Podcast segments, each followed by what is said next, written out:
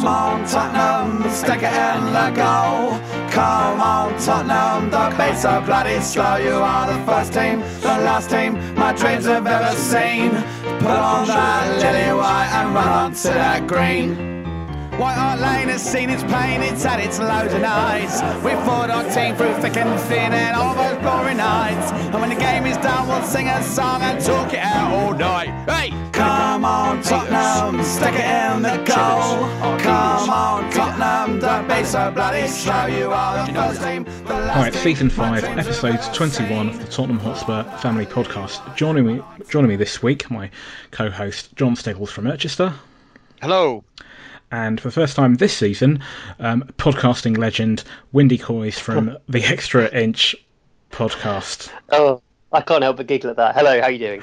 Good, not bad. Thank you for joining us. Right, um, it's been uh, a f- quite a few good weeks. Uh, uh, I think off the top of my head, three, three wins, three clean sheets.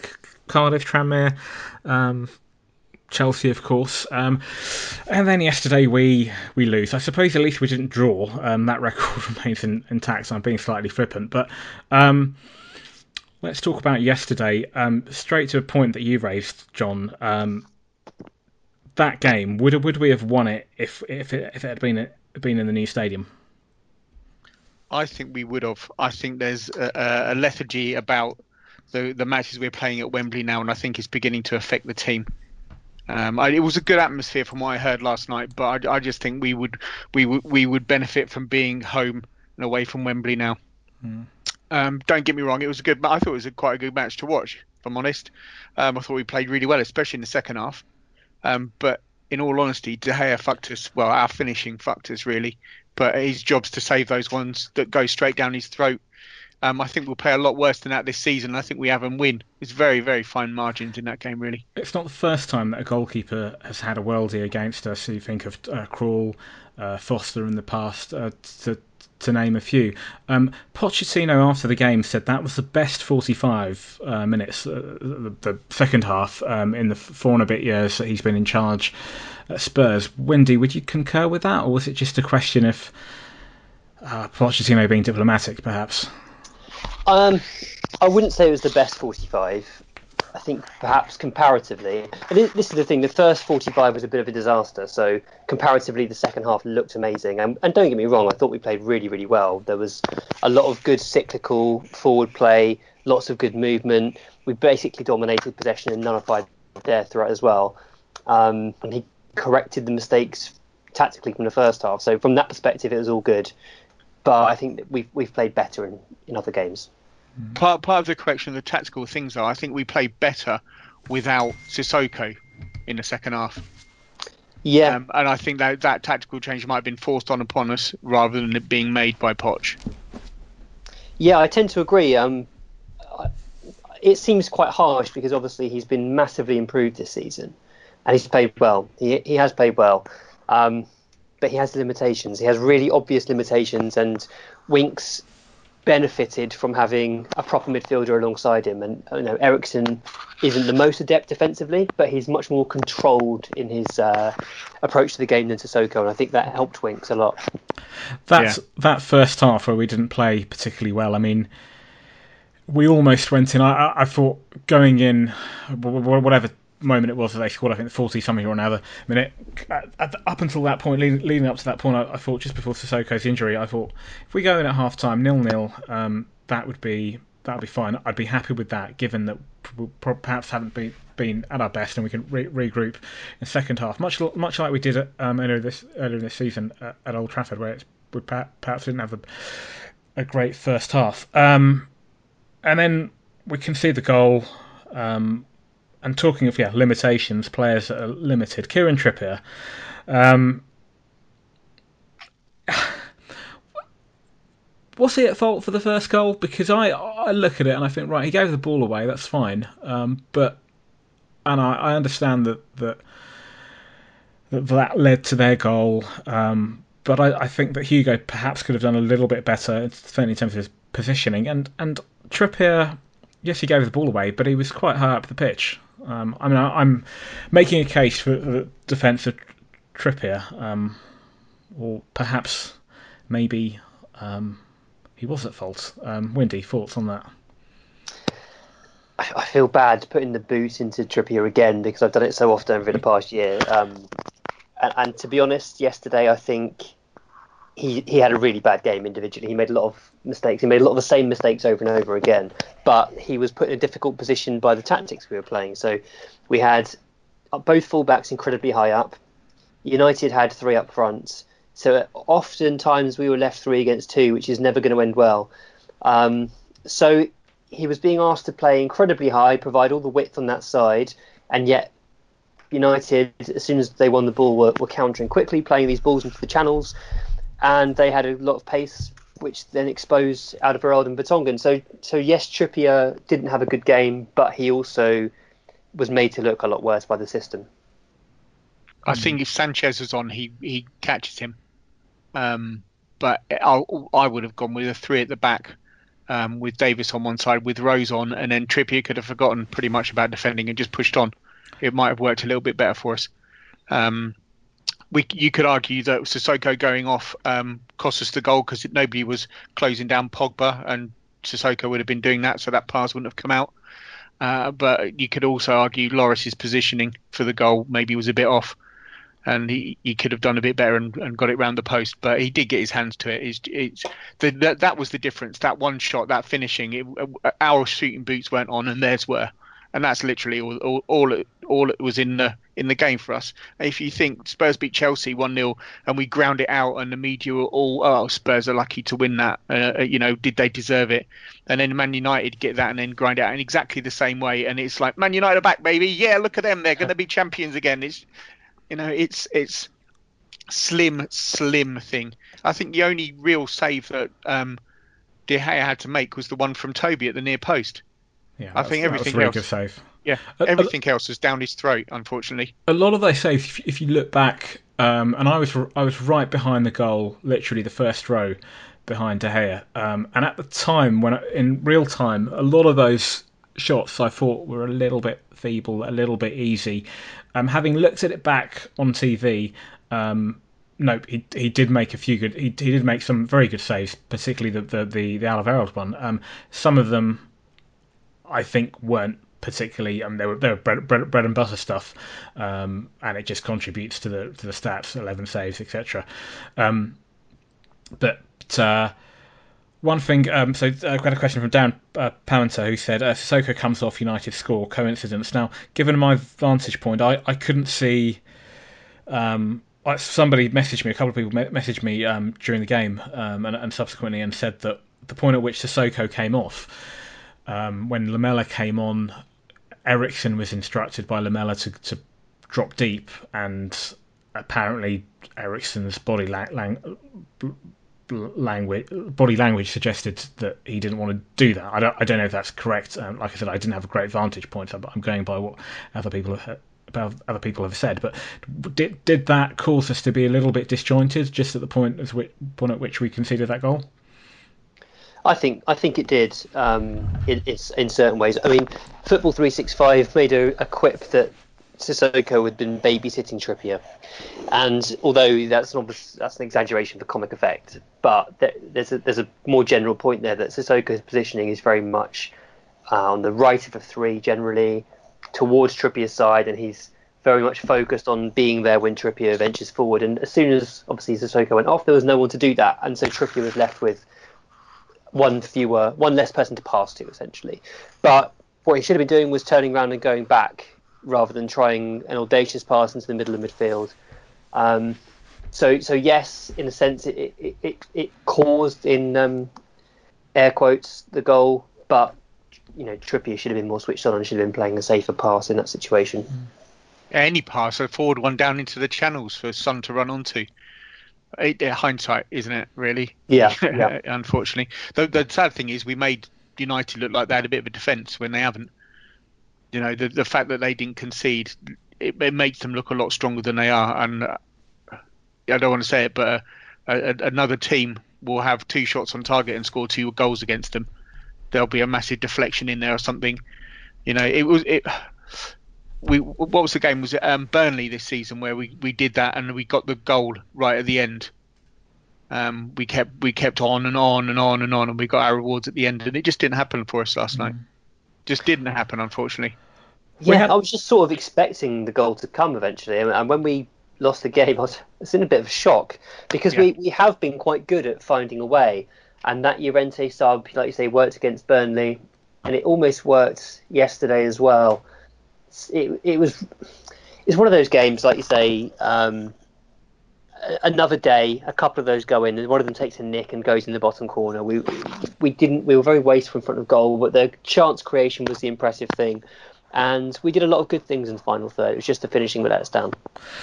Question from Ed Brad. He says, "What are we lacking to win games like like the United one?" Now, quite apart from the fact that yeah, De Gea had a, had a good good good game, and and uh, on another day it might have been a different story. You mentioned Windy the fact that we created a lot of chances, but um, we do have a tendency sometimes, particularly this season, I've no, I've no, noticed where we do create a lot of chances, but we're not clinical for whatever reason. We we don't seem to.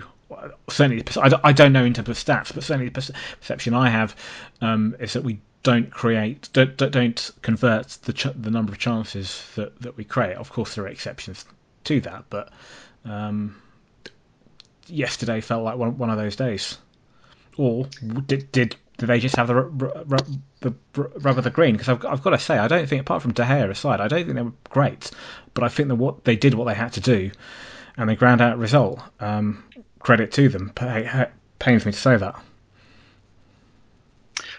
Yeah, I think that the, the the, the two players that I was worried about pre-match were De Gea and Pogba, and I think they had the biggest influence on the game for them.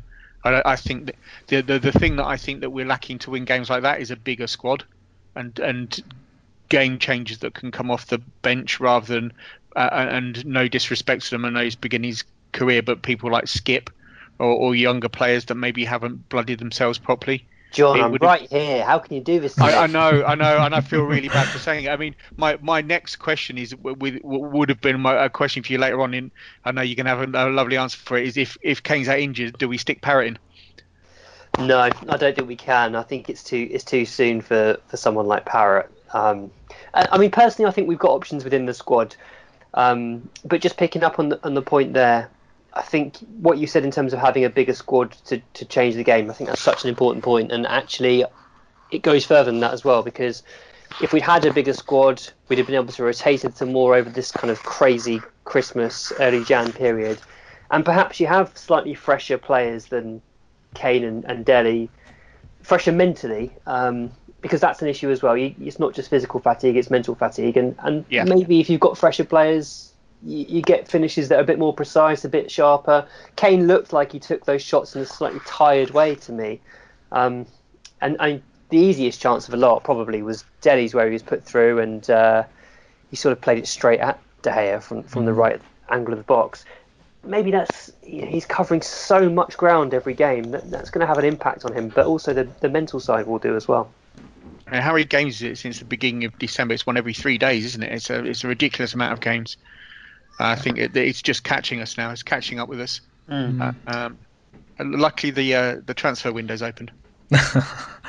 yeah, um, we'll we'll talk about that. I, I, I in, in a bit. I I I am not hopeful that Levy's going to venture in that window, but we'll, we'll, we'll, come to that in a bit. Just in terms of squad squad depth, something that occurred to me yesterday, um, halfway through the game, or perhaps when Sissoko went off, is the fact that everybody talks about, well, certainly media, people in the media, um, neutrals, uh, they always go on about what happens if Harry Kane's injured, etc., etc. Well, I think there's a there's been precedents for that in the past when he's been injured and, and Sonny's come in and, and we, we, we've coped. Um, I, know that's not going to be the case going forward because obviously Son's going to be um, at the Asian Asian, Asian Cup. Um, that's something else that will come to in a bit. But if you look elsewhere in the team, fullbacks we've got. You can question whether our fullbacks are, are, are, are good enough, but we've got depth squad depth. We've you know we've got a number of options. Centre backs this season. We've had a fair share of injuries, but various people. Foyth, as, as Foyth even has come in. Sanchez. We've, we've even had Davis playing there. The one area that slightly I think that gets slightly overlooked, maybe not by our fans, but um, by the wider public or, or, by neutrals, people in the media. It's central mid- midfield. You look at that. Wanyama out injured, Dembele injured off to China now, um, Dier, and you've had to play Sissoko and Winks, who, as you said earlier, Wendy, they've they've not had a rest, proper rest, particularly over, over that uh, Christmas period. Now you've got Sissoko out injured, and I think that's the one area where I, the only way I can see that being resolved, short of Dier coming back um, quickly from an injury, I, I, I, think he's still a few weeks away. There's only two ways that that's going to be resolved. Well, three ways. One, he goes for Skip, and I can't. I don't think he's going to.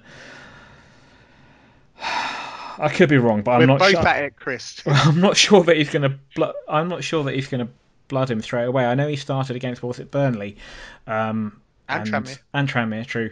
Um, that's obviously one possibility. The other possibility is that he ventures in, in, in the window. I think that he might go for a back three, given that we've got all our defenders um, back with Sanchez, Vertonghen, um, Foyth, Alderweireld, um, and and try a change of change of for, formation. Um, it's obviously something that I think Pochettino likes to do. He's done it in the past, but I think this season we, we've been limited because of all the injuries that we've had uh, to centre backs previously. Um, we've had the depth to cope with that in terms of um, other players coming in, but still, but albeit having to uh, play with a back four. I think now with with the number of options we've got, we could actually perhaps go to a back three. Uh, but it's certainly, and that might negate the issues in the centre of the park. But I, that, that's one area where I think we do need another player. And obviously Dembele is going to China, so I, I, I, thought that that move might be vetoed, but given I, the injuries to Sissoko, yeah, given given the injuries we've got, I thought that might be off. But the thing is, he hasn't signed anywhere. There's just rumours that he's flown out, so mm. who knows? I said last week if he's fit, he should be playing for us, and I, I still believe that. I mean, as good as Sissoko is, he's not a Dembele. Um, you know, he's, he's been a consistent performer, and he, but he is still limited. And I think Dembele gives us that balance of defensive work and the finesse of taking it forward and and uh, moving the ball, where um, Sissoko is more of a bull in a china shop. He's definitely not in the tradition of um, Mackay, Hoddle, Gascoigne, Mullery, Modric, Blanchflower, is he? Um, as good as he is, I think we can do better, and I think Dembele could plug that gap while we're waiting for him. I think it'd be silly to let him leave. Wendy, do, do you think that um, Skip can come in and do a job, or more to the point, do you think Pochettino trusts him to come in and do a job in in, in well in Sissoko's absence? So the answers to those questions are yes and no. I think he's more than capable of, of coming in and doing a job. Um, I think he showed that against Burnley and against Tranmere that he can not look out of place in the first team. He's a he's a he's a typical Pochettino midfielder, and he's very busy. He's very busy and he's very sensible and generally fairly safe. But as we saw against Tranmere, he can pass the ball forward as well. He was looking for those those vertical passes into the pockets of space that our attacking midfielders like to take up, playing it into feet quickly, crisply. So he's he's doing all the things that Pochettino likes. But I don't think he trusts him, and I think if he did fully trust him, he'd have been used a lot more over Christmas we'd have probably uh, been able to rotate Winks and Sissoko more, Eriksen too. Um, and it's similar to the Walker Peters thing. He only really plays both of them when there's no other option, when there's literally no other option. So I don't think he's there yet. I don't think Pochettino's got the full belief in him, despite what he says to the press. But personally, I think Skip is um, ready to come in, and you know we're playing Fulham in our next game. That's on paper an easier easier match. It's in theory, should be a good one for Skip to play, but I just don't think he will. Hmm. Um, just coming back to yesterday's game, um, one of the standout players for me was Winks, um, particularly second half. Mm. Um, I'm a big fan of Winks. I think that technically he's very good. I think he's a little bit different to the other players, even even Dembele to, to, to some degree. I think with, with Winks, there's always there's always an urgency with it with him to get the ball forward, to move it forward, and, and that's what I, I, I, I like about him. technically, he's, he's very good. Um, he needs to work on his finishing, but um, I, I, I think he's I think he's superb. And uh, you know, like with any footballer, the more he plays, and he's had to play quite a few games. Um, particularly if you've come back from from an injury, um, it, it, takes a while, but he, but he seems to be showing the form that uh, that he had prior to his his ankle injury. There, there's a lot of weight on Winks' shoulders at the moment with with that those gaps that we've been discussing, and I think he it, committed himself and acquitted himself really well last night. Um, he, he, what I like about him is he looks to recycle that ball really quickly and get it moving forward, um, which is something that we we need to to to be. One of the things that we sometimes lack is the urgency to get the ball forward, um, and he's looking like he can pick those passes. Um, so yeah, I, have got no problems with the way his wings played last night. He's he's, he's key. But that was his best performance of the season. I thought. I thought he was um, really efficient in what he did on the ball. I mean, he always is in terms of his technique. He gets it down quickly, one and two touches out of his feet, has moved on. But what he did yesterday, which we haven't really seen, is bursting forward into those bits of space that, that are left behind the midfielders. So if he could catch the ball early on the half turn, he'd be straight through through a man into another bit of space and, and pick a pass there. And it was really nice to see that come back into his game because it's something we haven't seen post injury. As you say, the only thing that let him down was his shooting, which was which was quite poor. Um, he had three shots, and neither of them, none of them were really good, to be honest. Um, but really, really pleased with Winks' performance. He put a few tackles in as well, which was nice because that's been a bit of a criticism that many people have had for him, that he's not so good defensively. And I, I've been critical myself. I think one of his weaknesses is that players run off his shoulder and he doesn't quite notice it until it's too late. So he's obviously then jogging back behind and trying to make tackles from behind, which isn't ideal. And I had a concern yesterday that Lingard and Pogba would be doing that frequently, but actually wasn't wasn't so much of a, a major issue, particularly in that second half. It, it amazes me um, that at games, particularly at games at Wembley, um, I'm often surrounded by people um, that aren't fans of Winks, and they just moan and groan, and I just I just can't. I know everybody sees the game differently. We, we've all got different opinions, and that, that's the beauty, I suppose, of football but I, I just can't. I for the life of me, I, I just fail to grasp why people can't see the value in in Winks and and why sometimes some some of our supporters are, are, are quick to get on his back. Um, the the you mentioned earlier, John, about um, being a weight on his shoulders. Um, if you go back to, I know we, this is pre his injury, but if you go back to last season, um, Madrid away, Madrid at home, uh, Liverpool at home. I thought in, in those games, um, and even his debut for, for England, that, that month, I thought he was superb. And I seem to recall, correct me if I'm wrong, when Windy, one if not both of the Madrid games, I think he was pretty much in midfield on his own. I don't think there was. It might have been Madrid, Madrid away when we played yeah.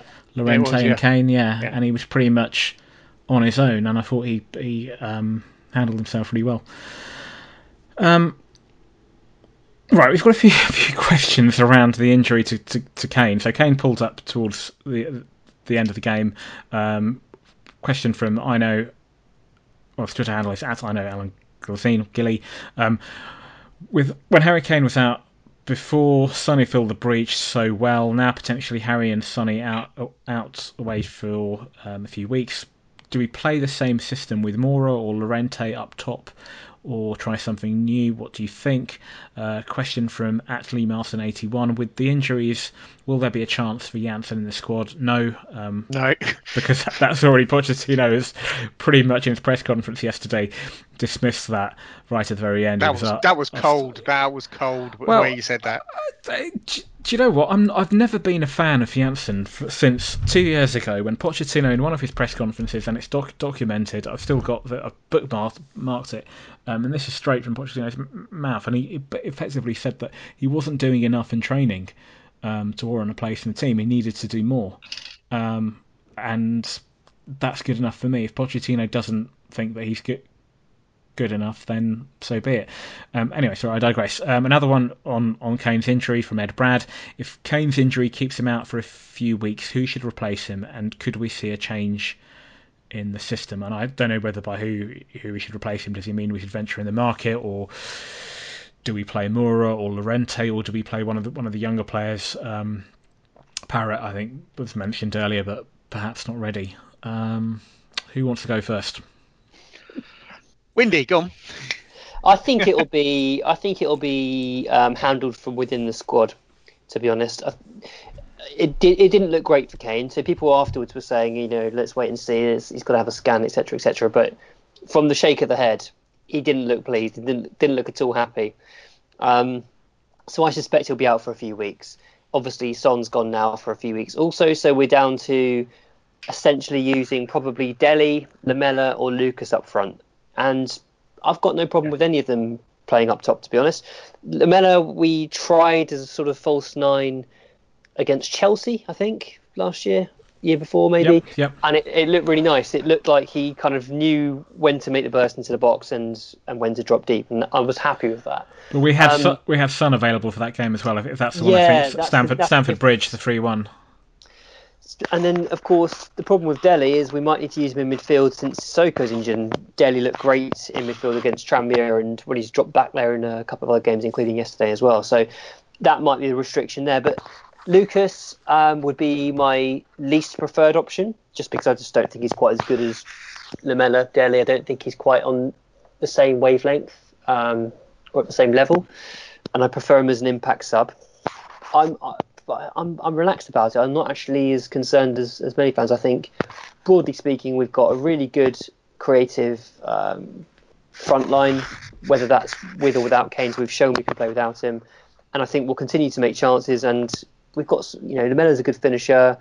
Dele's a great finisher generally. Yesterday aside, and I think I think we'll be fine. I think we can cope. Yeah, I'd go with Lamella and Delhi up one of those two up front.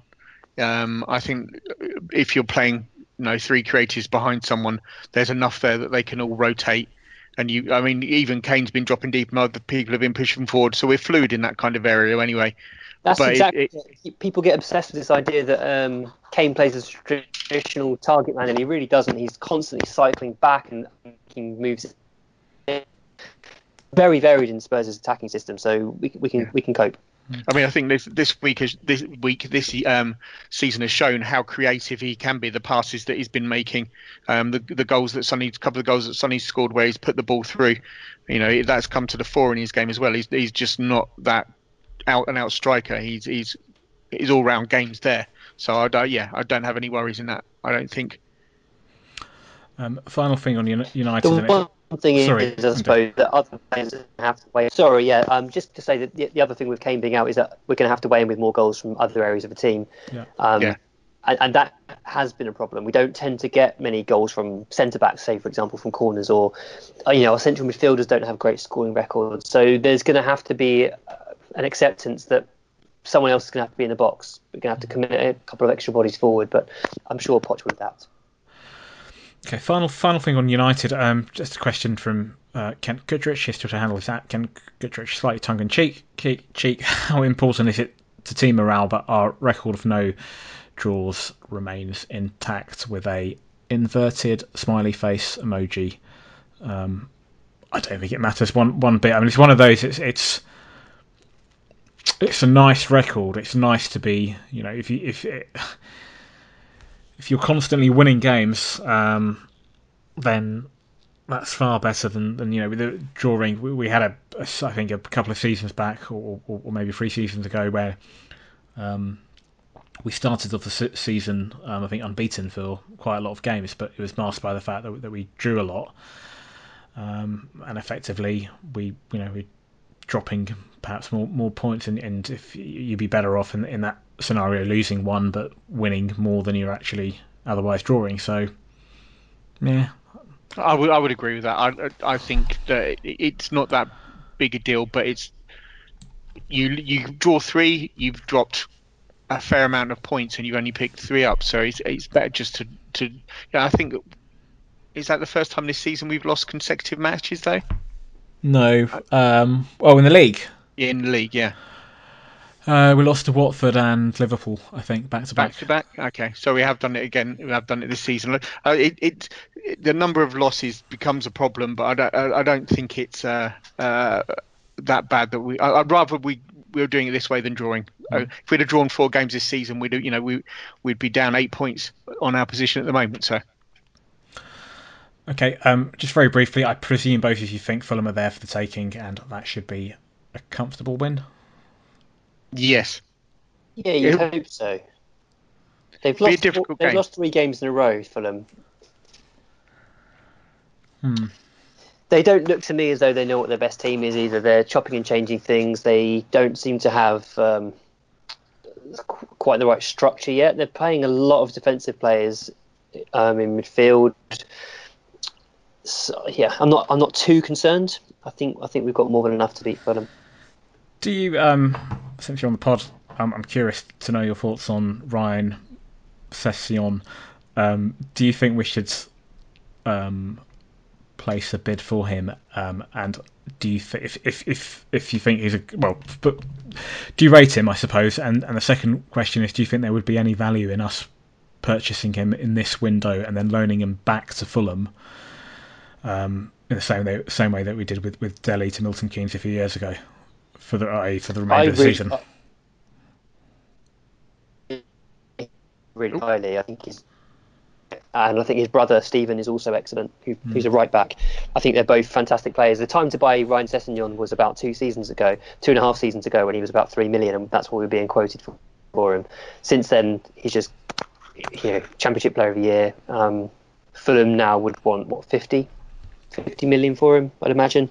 Um, and I don't think that would be the best use of funds, given given our financial restrictions. So I would say no, but it, it- you know, blank checks, yes, of course, absolutely. I'll take Sessegnon. He's brilliant. Okay. Just very, very briefly, I just wanted to discuss the Chelsea game, um, first leg of the Carabao Cup semi-final. Um, I was at the game, and I don't know how it looked watching it on TV, but um, certainly around me, there are a lot of people who um, were quite nervous and, and moaning and groaning and complaining how we don't we do that thing where we're trying to beat a high press and play it from the back and and, and I mean they don't even see it like that. In, in their terms a lot of Spurs fans are just oh stop fanning around and kick it long and, and that sort of thing. Um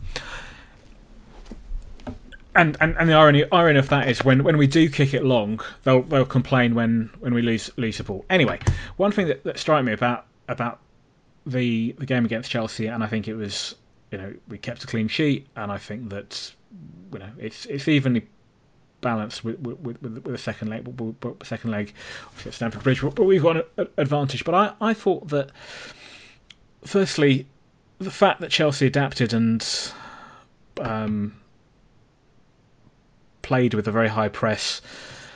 I think is testament to, to us and Pochettino um, and the respect that they've got for us. Secondly, though, I, th- I think they, they they did a really really good job of pressing us not only high up the pitch, but they'd go to the right.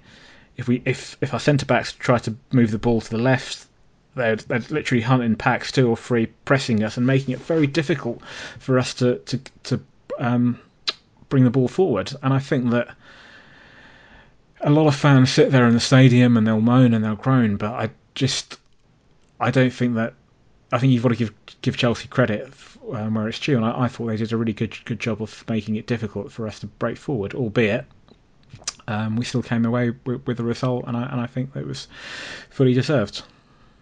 I don't think they created that much overall for the amount of possession they'd have. I agree. Yeah, I think we controlled their possession and they played football in areas that wouldn't damage us. And yeah, we were looking for that long ball out and, and trying to beat them on the break. But honestly, I think it, you know, um, it was it was controlled. I don't I don't think we were we were uh, troubled, if I'm honest. Um, it, the scoring going the, the issue was going up the other end and, and scoring. I think when we go to Stamford Bridge, they're going to have to come out and play, and it'll be a different matter. Just depends what team we're putting out and who's on the pitch at the time. I think that's what will cost us in that match. Hmm.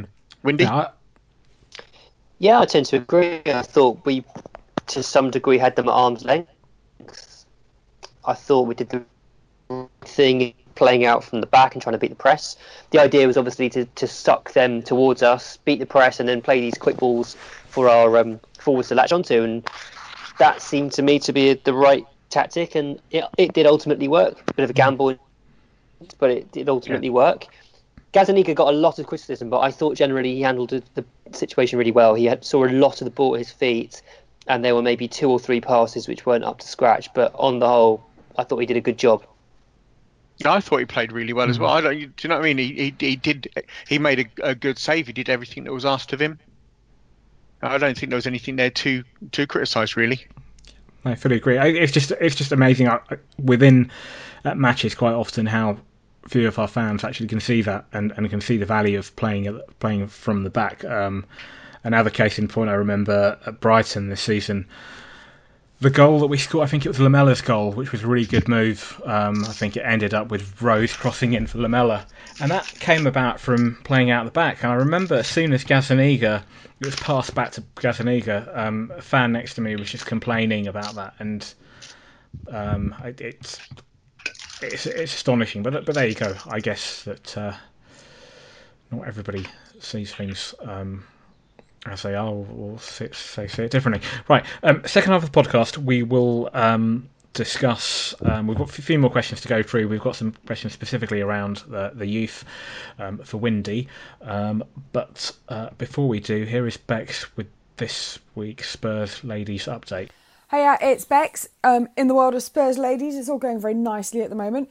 The girls played their opening fixture of the year on Sunday, the 6th of January and came away with a 2 1 win, which was really hard away from home against Sheffield United.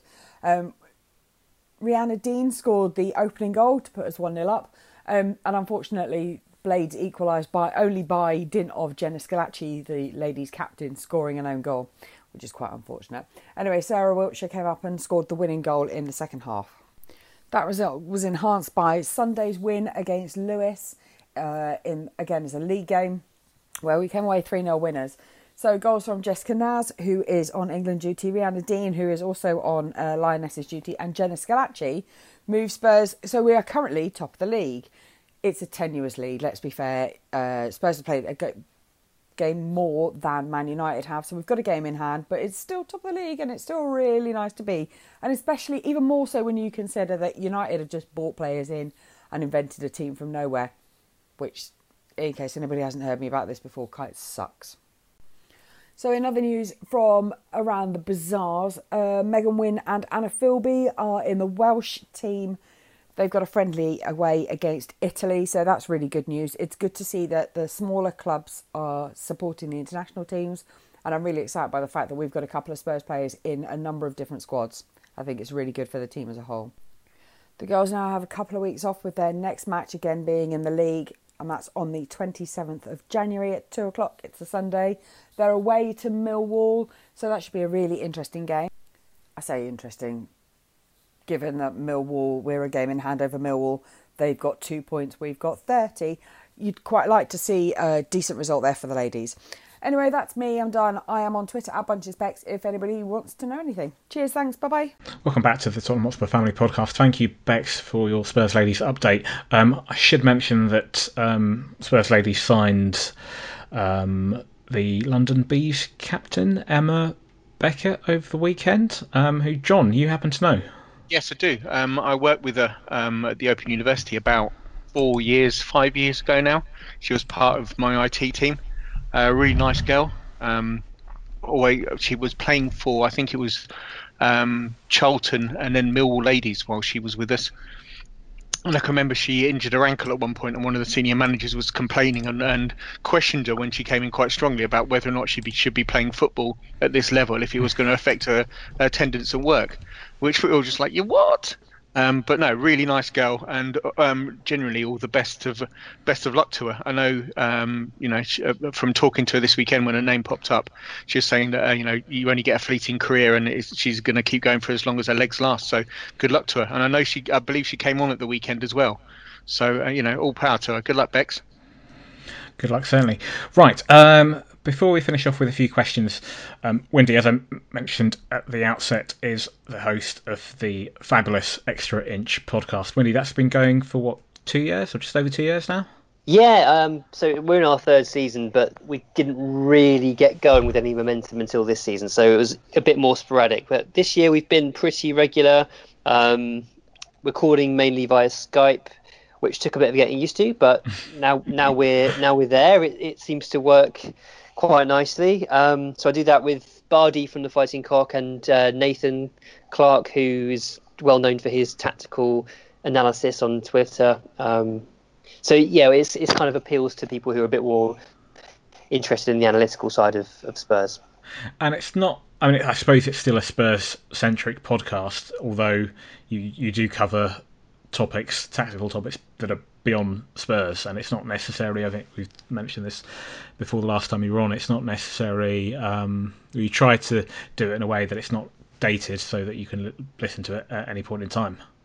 Yeah, that's been the idea. We've kind of veered away from that a bit this season, but we've got mm. some ideas of, um, yeah, timeless kind of standalone episodes. We've, there's a couple of things we want to do before the season's out, in, in that way. But recently, we've been doing much more kind of punchy reaction ones to to big games. So we did a post Barcelona match um, podcast. We did a past post Arsenal podcast, and I think if Kane's out for any length of time, we might do a reaction pod to that as well to think about how we might um, alter tactics to, cater for Kane's absence. So we, we're kind of mixing up a bit this year.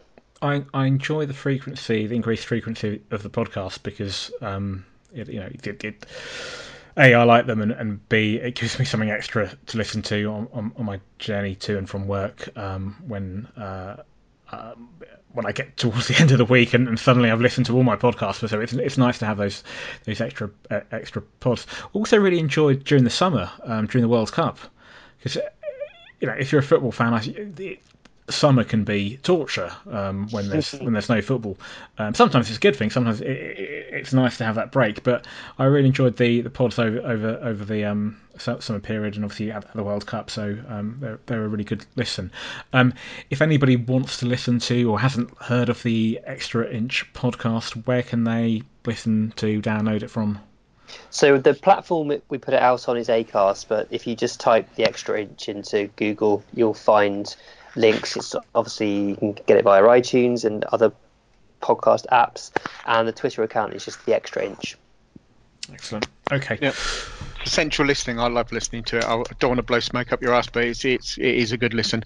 Thank you very uh, much. Very and much. I'd say it's highbrow, not top shelf. Is, is that a fair fair reflection? I think. Yeah, yeah. I'd I'd like to say so. I mean, we, we have our moments, but on the whole, yeah. um, yeah, we try we try and keep it clean, and we try and stick to kind of analytical and tactical stuff. Okay. Yeah, I always try and make a point of, of looking out the, the books and the extra reading that you do. Um, and um, I may not read them, but I always look them out and try and you know and, and just see if they're going to interest me. Well, Bardi's a big reader, so he's always reading football books and has something to recommend. Whereas I don't. I, I commute in the car, so I don't I don't get a chance to um, to read as much. Um, so I tend to recommend articles or other podcasts I listen to, whereas Bardi's, um, yeah, like I say, he gets through a heck of a lot of football books, so he's got some good recommendations. Okay, let's finish off with a few questions. Um, a couple of questions around. Um, I'll group these together.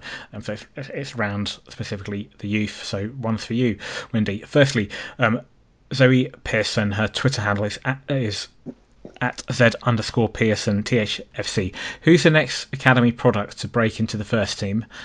And then we've also got a question from Mark Stoll. Um, Mark is an expat who lives in California, so um, he was at one of the pre-season friendlies that we played, so he had the benefit of seeing both of the. I, well, I can't remember if he, if he saw one or, or perhaps both of the aforementioned players I'm going to mention. Who does Mark says? Who does Windy think has the best chance of making it at Tottenham? Amos or Skip? I'll start with that one. Um, I think Skip, 100%. I really like Amos, and he's someone that didn't kind of come into people's radar as such because he, he, he kind of he developed late physically, so that that was an issue. He's a central midfielder, obviously, as we know now. But for the under 18s and the under 21s, he was essentially being played as a left back to allow him to build some strength and conditioning. And that had a negative effect. We saw him then stagnate for a number of years. He was really good for the under 18s. He was he was a good little player, very technically astute, very tactically astute as well. Um, and I think his his slow development physically held him back a little. He then had this loan at Stevenage where he was brilliant. They loved him. They said he's one of the best loan players they've ever had. And he really grew in confidence and it, it looked like it was going to propel him into Pochettino's plans. And it, it, did over the summer. He was in the pre-season travelling party, partly due to the World Cup, but, you know, he, he, he made a good, uh, good impression. and then sadly for him, he's had this terrible injury this season, which has kept him out of pretty much the whole season so far. And I think had he not got injured, he would have had a good chance of playing a good number of games. But alas, not to be. Um, I mean, Skip's just phenomenal. He's he's a bit of a do-it-all midfielder in a way. He's someone who stands out when you see him at any age level. Uh, really consistent performer. Most people you talk to who watch youth football like it. Um, he has always made the England strong uh, position, central midfield. There's a lot of good players ahead of him, but I'm sure now he's had, had first team minutes for Spurs that he will be in all the subsequent England squads for his age groups. Um, so yeah, Skip Skip is certainly a better overall player than Amos, but that's not to downplay the fact that Amos is very good. I think probably he'll go on and have a, a championship career long term, but um, could have done a good job for us this season. And in terms of the other question from Zoe, it's a really difficult one to answer because my own opinion of Pochettino's integration of youth players is essentially that we're relying on injuries to give them a chance, and that's that could be unfair because he's given debuts to I think I think it's now 14, 14 youngsters, um, but they tend to be a handful of minutes here and there until he needs them, and that might just be giving them a taste and then getting them into the first team picture and training, kind of getting them to adapt to his tactical plans and, and the players in the squad. I don't know. I, I, I struggle with the idea that he's um, great at bringing through our own academy players. I, I, feel like he could have done a lot more. I feel certainly Walker Peters could have played a lot more than he has done so far. Um, I so it's really difficult to pinpoint someone that, that could come through. I mean, if I was asked who I think should be in the first team squad now, I would say Jack Roles, who is um, 19. He'll be 20 in Feb. He's had a really good season for the under 23s. He's an attacking midfielder in a Dele mould that he will just appear in the box at the right time and finish things. He's always had a great scoring record and he's really kicked on this year. So Roles is someone who I would like to see involved more. I had the, and I, I don't watch anywhere near enough of the um, youth players as you do, Windy. Um, but I, I, I had the pleasure of watching him um, in Milan back in September and of all the players that I thought that played um, that day, Jack Roles was was the one that caught caught my eye. Um, I thought, thought he was a good, good player, but yeah, I guess it's, it's, one thing looking at a player and thinking he's the one who's going who's likely to break into the next next team. It's quite another what Pochettino's going to do. Like you say, I think a, lot of that's dictated by. Um, injuries to, to, other players. I also wonder whether we've become a victim of our own success. Um, the fact that we're doing so much better now than we were back at say the beginning of Pochettino, you know, 2014-15 season. Um, perhaps then he was more inclined to give young players a, ch- a, chance. Now that we're doing so much better, um, the bar has been raised, and he's perhaps less averse to taking. He's, he's less likely to to, to um, take risks. Um, I don't know if that's I suppose that's you could argue that that's the case at other clubs as, as, as well. If you look at City, for example, with Phil Foden, um, some of the other young players who, um, well, J- Jadon Sancho being, being, being, being an example, he obviously um, looked for first team football elsewhere. Um, I, I, don't know if that's just the price of being su- successful, and if you're maybe a middle ranked team, maybe youngsters are more likely to get a chance. I don't know. Yeah. Can I, I can I ask a, really a can I ask a youth orientated question? Um, what's Poch's son like? What positions does he play? Is he any good? uh, nepotism. I, you know, I did wonder. He's he's he's not great. He's he's basically a winger, but there's no way that he should have been included in the um, academy intake in the year he did. There were there were better players let go to allow him to take take a place. And Maximus Tainio, who's the son of Teemu, is also in that academy year group and also isn't that great, in my opinion. Um, we let other better players go in his position too. That's not to say they're bad players because Tottenham's academy don't have bad players typically. They're they're all competent footballers who are very good technically and could go on to have careers um, football league. But you know, Maurizio with the Z, which is his son's name, uh, yeah, won't be playing for Spurs. Let's put it that way. Mm. Okay. I wonder, I'm being slightly mischievous, but I wonder if, for example, if dare I say, it, if Pochettino ended up somewhere else in the summer, United or Madrid, um, would his son would it, would it would sorry would his son follow? I suspect both sons would follow. He's got another son who works as a kind of sports science, yeah, performance analyst, sort of sports science. Yeah, and I, I imagine they would just follow him to wherever he wherever he goes to next. Okay. Um, we're slightly pressed for time. We've got a couple more questions, but I will save those simply because both Kent Goodrich and Ed Brad's question, I think, probably if we're going to do it justice, we would need to spend a lot of time on, on, on each of those questions. So I, I will save them for next week.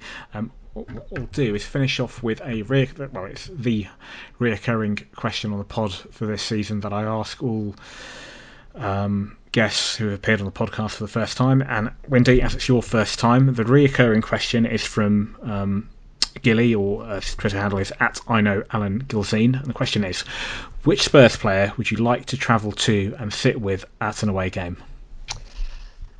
I think most people would be expecting me to say Kyle Walker Peters because I'm such a Walker Peters fanboy. But I mean, the truth is, he's a, he's a young lad. I, I I wouldn't have much in common with him. I'm a, I'm a man in my mid thirties. I don't. Yeah, I, I'm out of touch with youth culture. I was watching. Um, have you heard of Jimothy, the hip hop artist who uh, is, has become huge?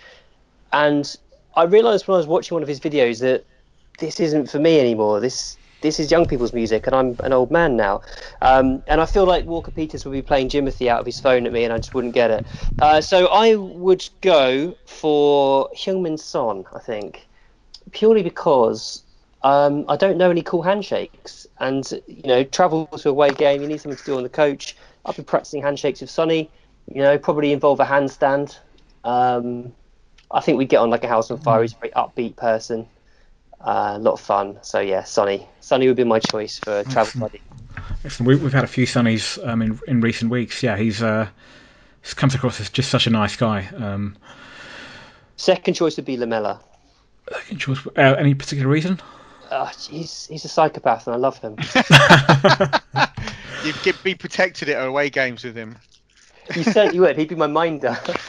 yeah, uh, I like that. I've never heard of Jimothy. That seems like to be young people's music, and I'm not sure it's alien and strange, and I don't like it. yeah, look it look it up, and then um, be amazed. Hide behind your hands. Oh, okay.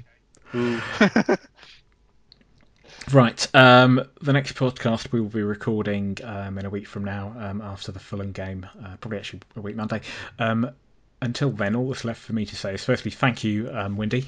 Thank you for having me. Absolute pleasure. Thank you, John. Thank you very much. Cheers, Chris. Cheers, Jav. And until next week, the future's bright, the future's lily white. Good night. Come on, Tottenham, stick it in the goal. Come on, Tottenham, the beats are bloody slow. You are the first team, the last team my dreams have ever seen. Put on that lily white and run on to that green. White Hart Lane has seen its pain, it's had its loads of nights. We fought our team through thick and thin and all those glory nights. And when the game is done, we'll sing a song and talk it out all night. Come on, Tottenham, stick it in the goal.